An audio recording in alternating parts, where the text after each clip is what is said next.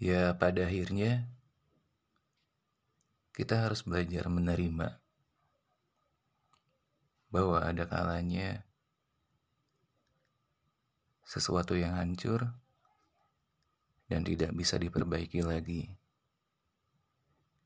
Kita pun harus belajar menerima beberapa cerita milik orang lain. Kita bukan tokoh utamanya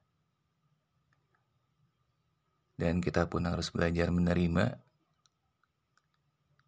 bila kita memang tidak diberikan kesempatan kedua.